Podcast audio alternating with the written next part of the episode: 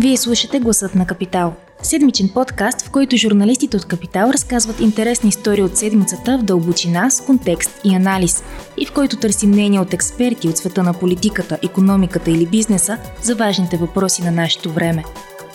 Здравейте, вие слушате Гласът на Капитал, аз съм Анина Сантова. Тази седмица ще си говорим за НАТО и за амбициите на Европа да бъде военна сила. Поводът е официалното присъединяване на Швеция към НАТО в началото на тази седмица. Това е процес, който отне близо две години.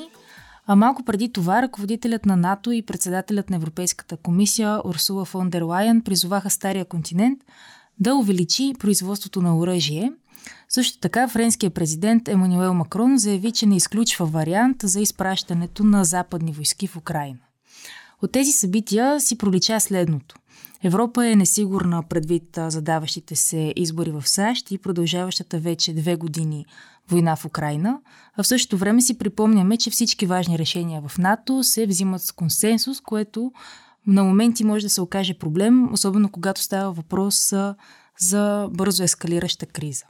Мои гости са редакторите в Капитал Момчил Милев и Кирил Кирчев. Казвам им здравейте. Здравей. Здравей.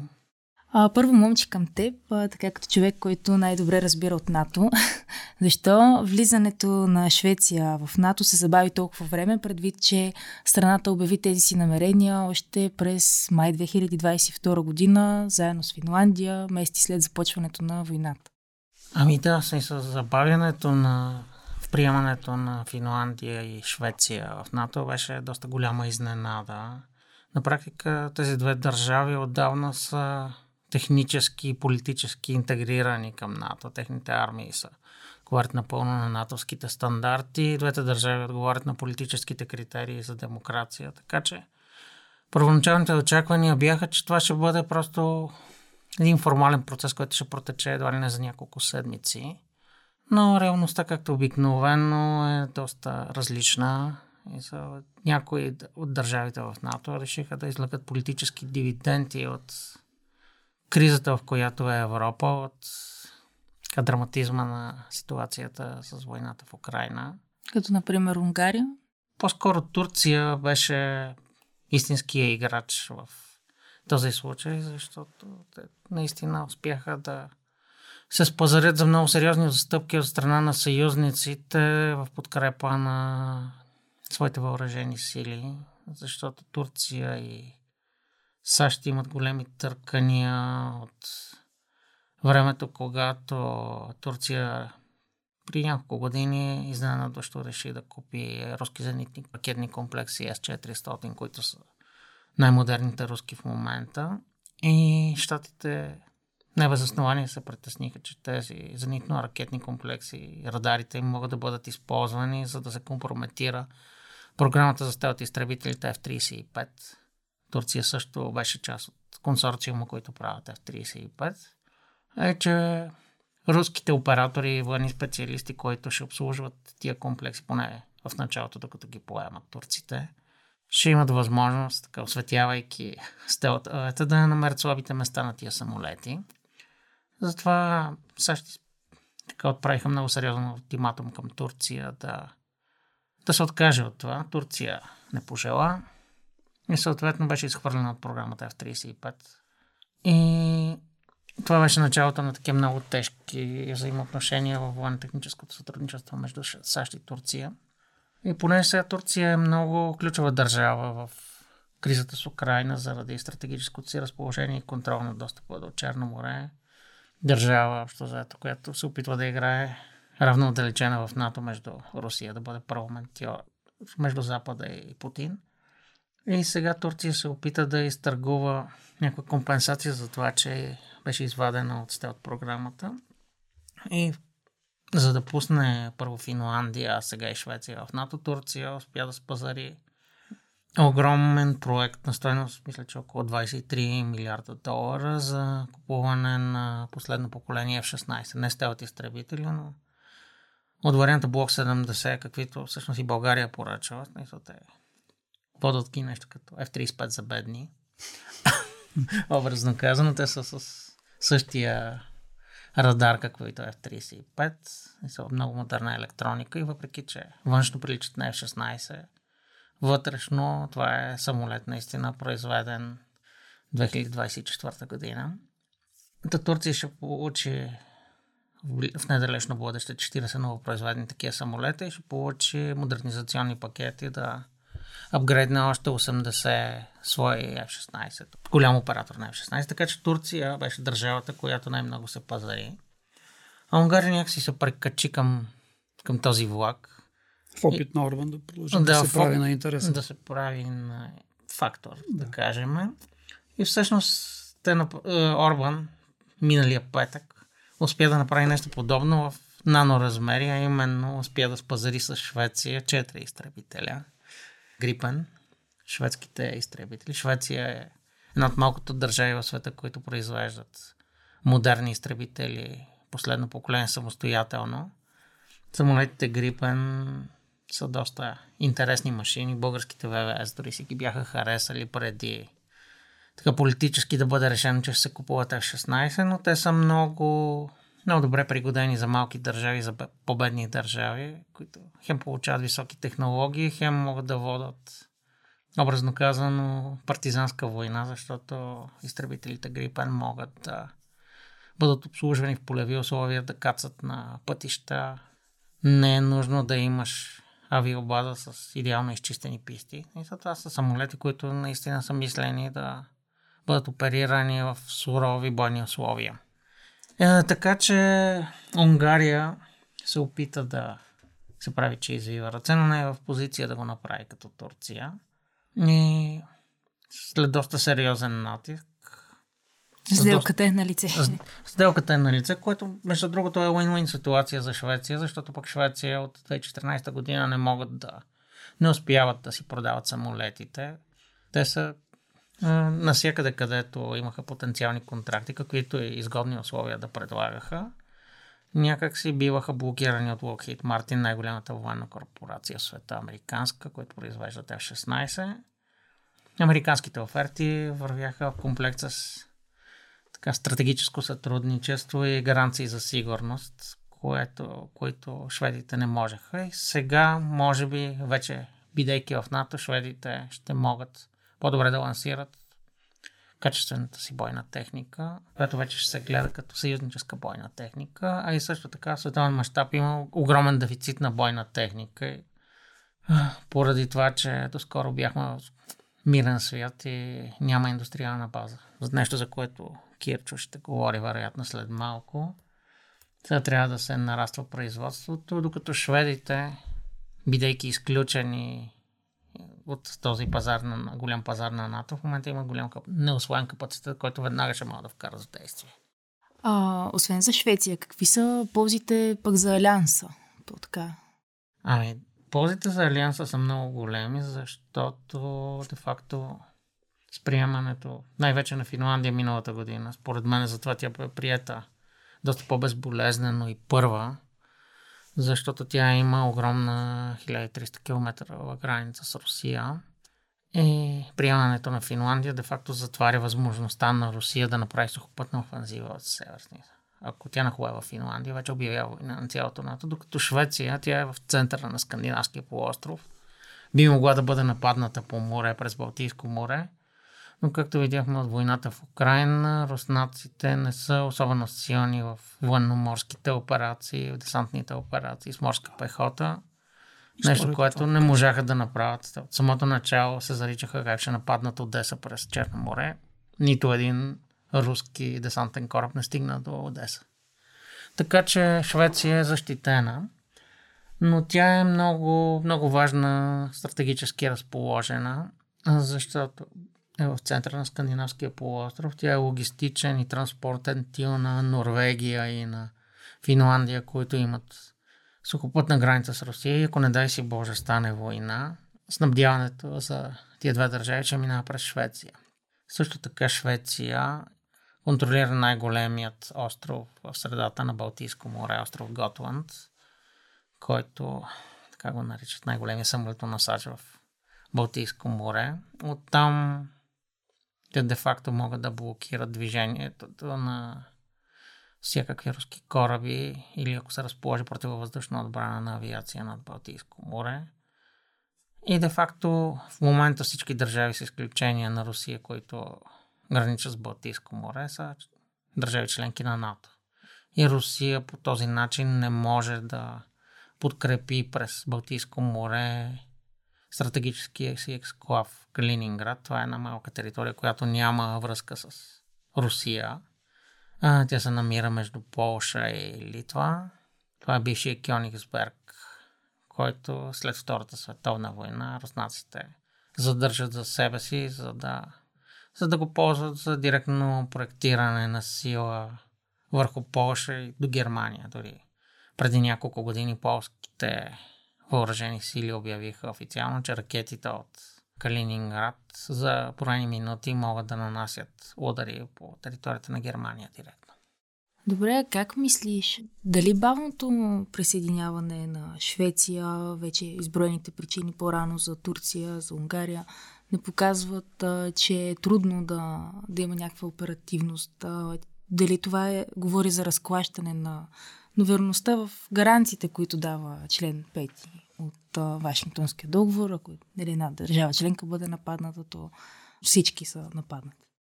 Създава рискове и някаква по-скоро политически съмнения. Де факто а, всички решения в, за използване на сила в НАТО се взимат от Атлантическия съвет с пълно мнозинство. Т.е. ако една държава се противопостави, НАТО не може да да изпрати войски. През последните години бяха направени някои реформи в НАТО, така че да има оперативност и на върховния главнокомандващ, съюзен главнокомандващ, който е по традиция е американски генерал, докато председателя на НАТО е политик от европейска държава. Та на върховния главнокомандващ му бяха дадени правомощия да привежда в максимална степен на бойна готовност и да предвижда въоръжени сили – към потенциалния кризисен регион преди решение на политиците, т.е. да има готовност да влезе в бой веднага при нужда, когато политиците го решат. Така че мислят се някакви варианти, но в случая цялото това изнудване, което Турция и Унгария в някаква степен направиха, създава усещане, че а, не всички държави възприемат руската заплаха по един и същи начин, дори в НАТО. И някои държави се опитват да решават вътрешно-политически, чисто така, материални проблеми, играйки си хазарт със сигурността и така експлуатирайки естествения страх на хората в Европа от войната. Да, има опциите за сформиране на коалиции на желаящите, двустранни споразумения, които не се обявяват много повече, но при това положение ресурсите на НАТО не могат да бъдат използвани по оптимален начин. Така че някои държави почват да се запитват дали щатите ще изпълнят ангажимента си на 100%, ако не дай си Боже стане война, защото в момента, както е структурирана НАТО, без стратегическите бойни способности, осигурявани от САЩ, Европа изглежда неподготвена. Или недостатъчно подготвена. Кирчо, дали това са причините, предвид предстоящите избори, риска Доналд Тръмп отново да, да спечели в САЩ, а, за тази несигурност, която и момче каза, това ли е причината Европа така по-активно да почне да говори за, за увеличаване на военната сила, да се подготвя така да бъде фактор и в това отношение? И, според мен в основата лежи едно нещо и това за мен е страха защото виждаме какво се случва в Украина през последните две години. И като казвам страха, също е този Орбан, който се правеше на, или се опитваше да бъде фактор, само преди няколко дни каза, че не би искал отново Унгария да има граница с Русия. Което означава, преди време Унгария са граничили с Съветския съюз, т.е. Украина като част от Съветския съюз, са имали граница с Унгария. Което означава, са че... били окупирани 56 и са били окупирани 56-та, което означава, че, както каза Мом, наистина някои все още не могат да осъзнаят каква е реалната опасност от а, руска агресия. Дори и днес в типичен свой стил руския президент Путин в речта си пред а, руския парламент нали, отново заплаши с това, че имат ядрен арсенал, оръжие, които могат да стигнат до западноевропейски държави. При условие, че а, западноевропейска държава не е стреляла към Русия, към нито една част от нейната територия. Това точно обратното прави към съседна държава Русия. И това с Украина не е първият случай. Нали? Назад във времето грузинците се изпатиха твърде, твърде много преди 16 години вече. Та в основата е страха. А, но големия проблем е, че имаме политици, които говорят на думи, че трябва да има въоръжаване, а на практика това е един дълъг процес. Това не е да штракнеш с два пръста и отутре да се материализира фабрика, която да произвежда последната дума на съвременното оръжие. Не трябва да забравяме, че военно-промишлен комплекс е такъв бизнес, който основният поръчител е държавата. Тоест там частна компания не си, получава, не си поръчва F-35. Повече от тази... стрелково оръжие, да. частни субекти няма да, да. се поръчат. Така че най-големият поръчител на военни поръчки е държавата. Тоест, а, за да се случи това, което политиците в лицето на Столтенберг и на Урсула фон дер Лайен а, говорят, а, трябва да има ясна стратегия какво иска да направи Европа в, в, в своята отбрана през следващите, през следващите години. Защото не случайно доста компании в Европа, които са в определен степен, голяма част от тях частни, твърдят, че много бавен и бюрократичен е процеса от изявеното желание, че трябва да модернизираме армията, да създадем, произведем ново оръжие, до реалното производство на това оръжие. Не случайно и преди броени дни шефа на Рейнметал, германската на практика европейската най-голяма компания военно-промишлен комплекс, каза, че долу-горе на Европа, за да се смята, че ще има достатъчно оръжие и трябва 10 години. 10 години. 3-4 трябва само за да поддържа, да, да може да попълни запасите, които в момента са изтанели а, заради помощта, която се осигурява на, на Украина. И затова е много важно Европа да има единна стратегия. Очаква се през до няколко седмици Европейската комисия да представи така отбранителна стратегия. Излязоха няколко предварителни информации за това, че целта е до 2035 година половината оръжие на територията на Европейския съюз да се произвежда от, т.е. за нуждите на държавите от Европейския съюз да се произвежда от европейски отбранителни компании, защото, както мом обърна внимание, Лохит Мартин са гигант номер едно оръжейна компания и те са основен продавач на оръжие на страните от НАТО. Разбирайте, от страните в Европа. Долу около една трета от оръжието, което се продава в Европа е произведено в Съединените щати. И затова е важно да има предвидимост за въобще военно-промишлен комплекс, как ще се развива и по какъв начин ще се развива. Разбира се, има възгледите, че сега разходите за отбрана ще станат все по-големи и по-големи и трябва да се намалят съответно други разходи. Това е и вярно, и не до там вярно, защото да, наистина разходите за отбрана почти всички са сигурни, че през средносрочен план, поне през следващите няколко години ще се увеличат.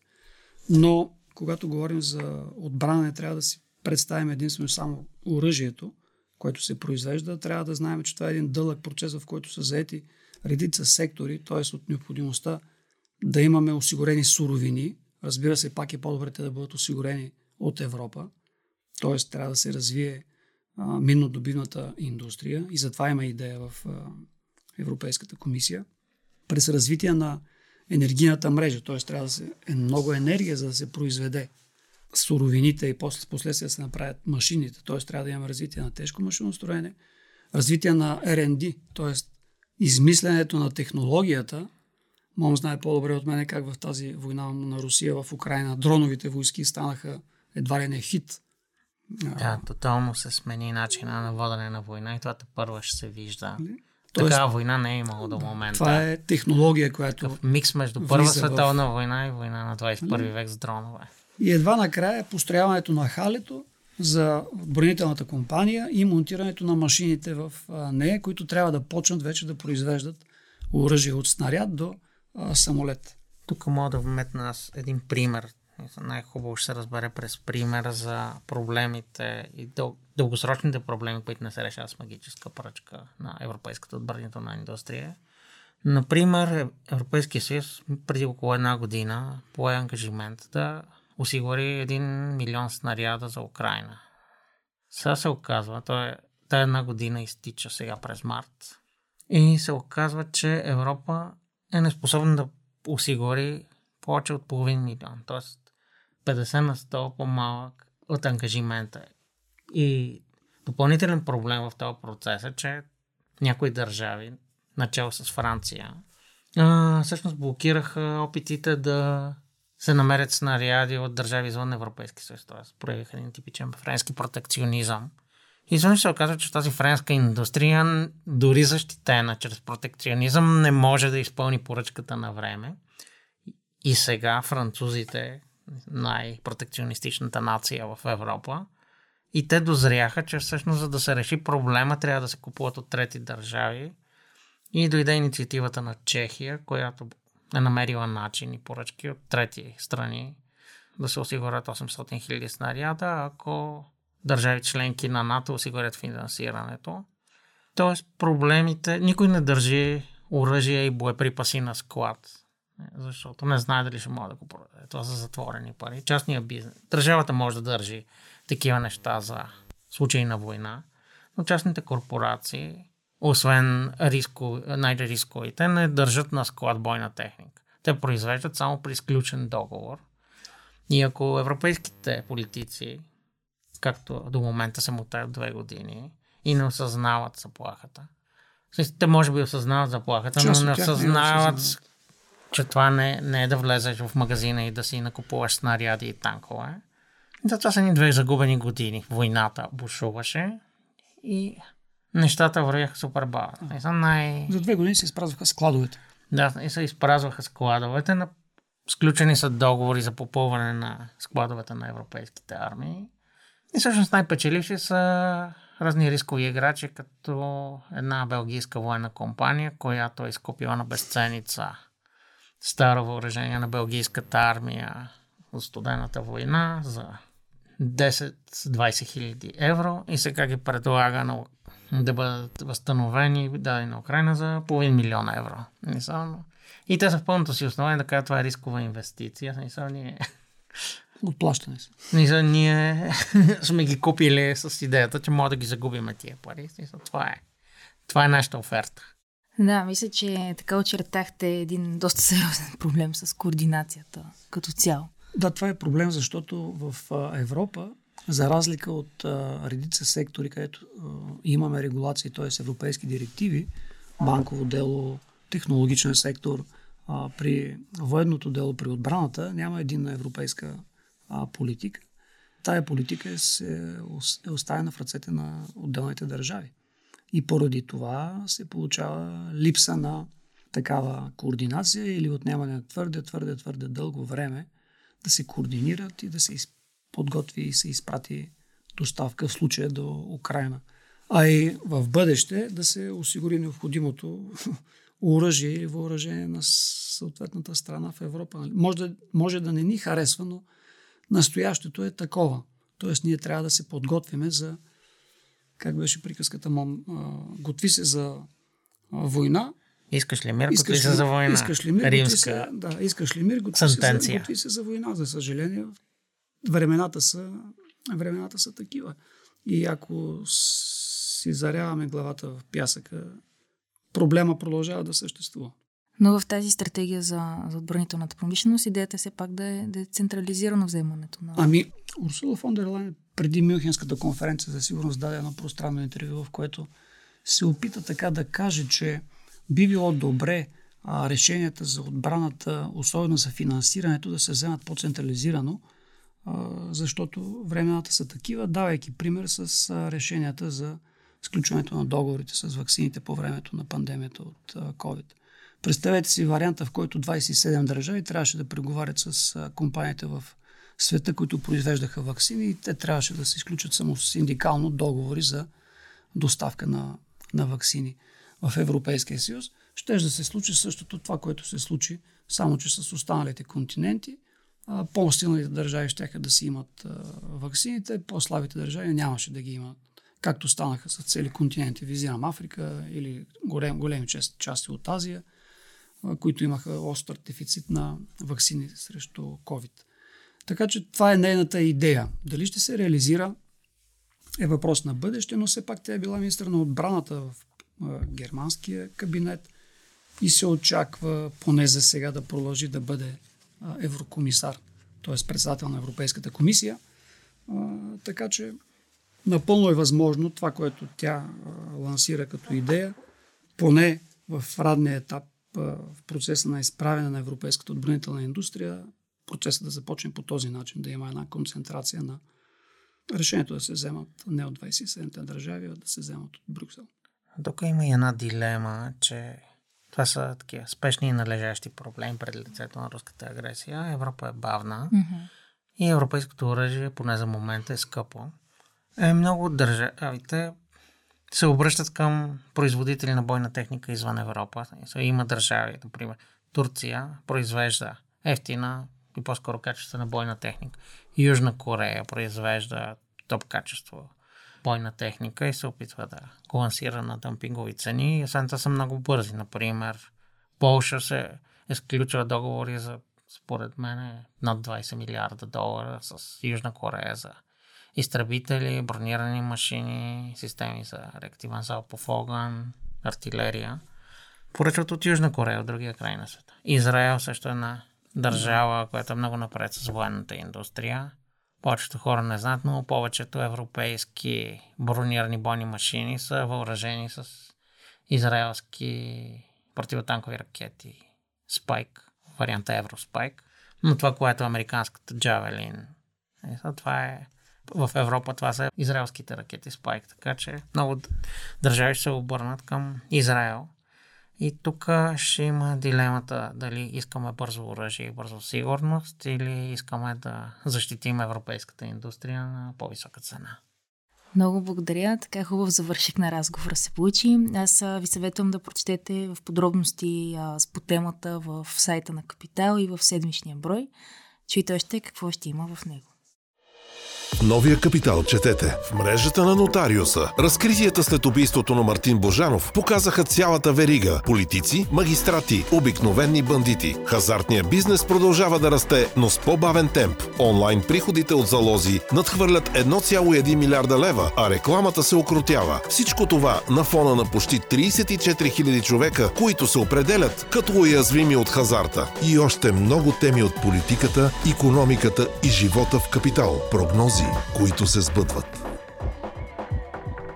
Ако този епизод ви е харесал и искате да слушате новите епизоди веднага, щом излязат, абонирайте се за гласът на Капитал в Apple Podcasts, Google Podcasts или Spotify.